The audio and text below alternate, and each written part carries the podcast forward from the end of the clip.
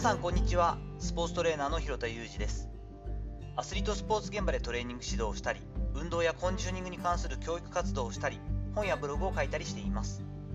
本日はお日様を浴びる価値にいくら払うというお話をしていこうと思っています。一般的に日を浴びる効果効用というのはもう広く知られていますよね。紫外線によって皮膚で生成されるビタミン D ビタミン D に関してはま1日10分ぐらいで十分と言われて、まあ、浴びすぎは良くないと言われていますけれどもそして朝日を浴びることによって体内時計をリセットしてくれる機能があるというところ。しっかりと日を浴びることによって精神安定作用のあるセロトニンが分泌されること。こういったことを全て加味してもやっぱり日を浴びた方がいいよねというのは皆さん分かっていると思います。外出制限であったり人との濃い関わりが難しくなってきた今こそですね日を定期的に浴びる効果っていうのはすごい高いなっていう大事だなっていうのを実感させていただいています。我が家はですね角地の日を朝日が昇ってきた時に必ずこう日がしっかりと浴びるというかですねかかるところにお家を構えさせていただいてるんですけれどもこのマイホームを買う際にですねやっぱりすごく悩みました。たくさんの場所を見て回りましたし同じこの今住んでいる場所この辺でよしこれで買うぞと決めてからですねその中でもやはりこういくつか候補の家があったわけです。今住んでいるこの家とですねそれほど日が朝日が当たらない。ちょっと日の当たりが悪い場所っていうのは平気で何百万円本当に何百万円なんですけどぐらいの金額が違ったわけです。やはりね奥の家ではないですからそれでもねもうローンも組みますし一緒の一番大きい買い物になりますからそうか万円かと。それだけ違うんだったらどうしようかなと。妻で本当に悩んでいたんですね。そしてま決めかねてま保留をしていたところ。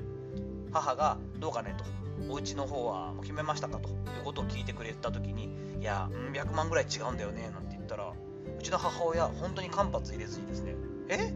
たったん？100万円やろ？あんた角に買いなさい。っていうふうに言われたんです。これはもう本当に100%母が心から信じている言葉ででして。それほどですよ。あのうちの母があの資産家とかですね超超大金持ちってことは全くないわけです。もともと高知県の田舎の暮らしですしすごくあの素朴なというかシンプルな生活をしている母なんですが本当にパンと大きな買い物とか決断をする人ではあるんですね。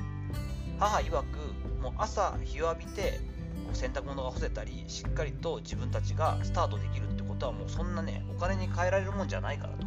選べる状況で日をたっぷり浴びられて家に日が当たるっていう状況があるんだからそれを取りに行きなさい。なんならちょっと貸してやろうか？とお金貸してあげようか？なんて言われて。えーっていやそんなそうか。でもそんな迷わないもんなんだね。なんて言いながら妻とこう協議をしてですね。100万か。行くか。ってことでですね。えいと清水の舞台から飛び降りるつもりで今のお家を買いました。本当に当時はびっくりしたしいやさすがだけどすげえな母ちゃんって思ったんですが15年同じ家に住んでみて東から昇ってくるこの朝日を享受できるこの我が家の環境。これはもう確かにその時余分に払ったというか数百万円の価値は十分にあるしもうお釣りが来るなと思っています。なかなか当時はですね今でもま数百万円差があるものを買うといった時にですねやはりどうしてもこう妥協したくなる部分っていうのはあるんですけれどもプライスレスなものなんですよね環境っていうのは。そういったものの金に換えられない価値に対してどれだけ投資できるかというのもとても大事な観点なんだなというのを当時学んだ気がします。今後もねこういった決断がいくつかあると思うんですけれども浪費は別として消費をする、まあ、時にですね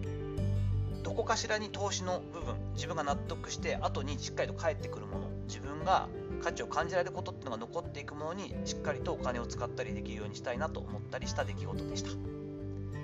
さていかがだったでしょうか？本日は、えお日様を浴びる価値にいくら払うということでですね、まあ、だけではないんですけれども大きな買い物大きな決断をするときにどれぐらいのこう価値を支払えるかということをどういうふうに考えるかっていうのはすごく大事なことだと思いましたのでそんな話をしてみました。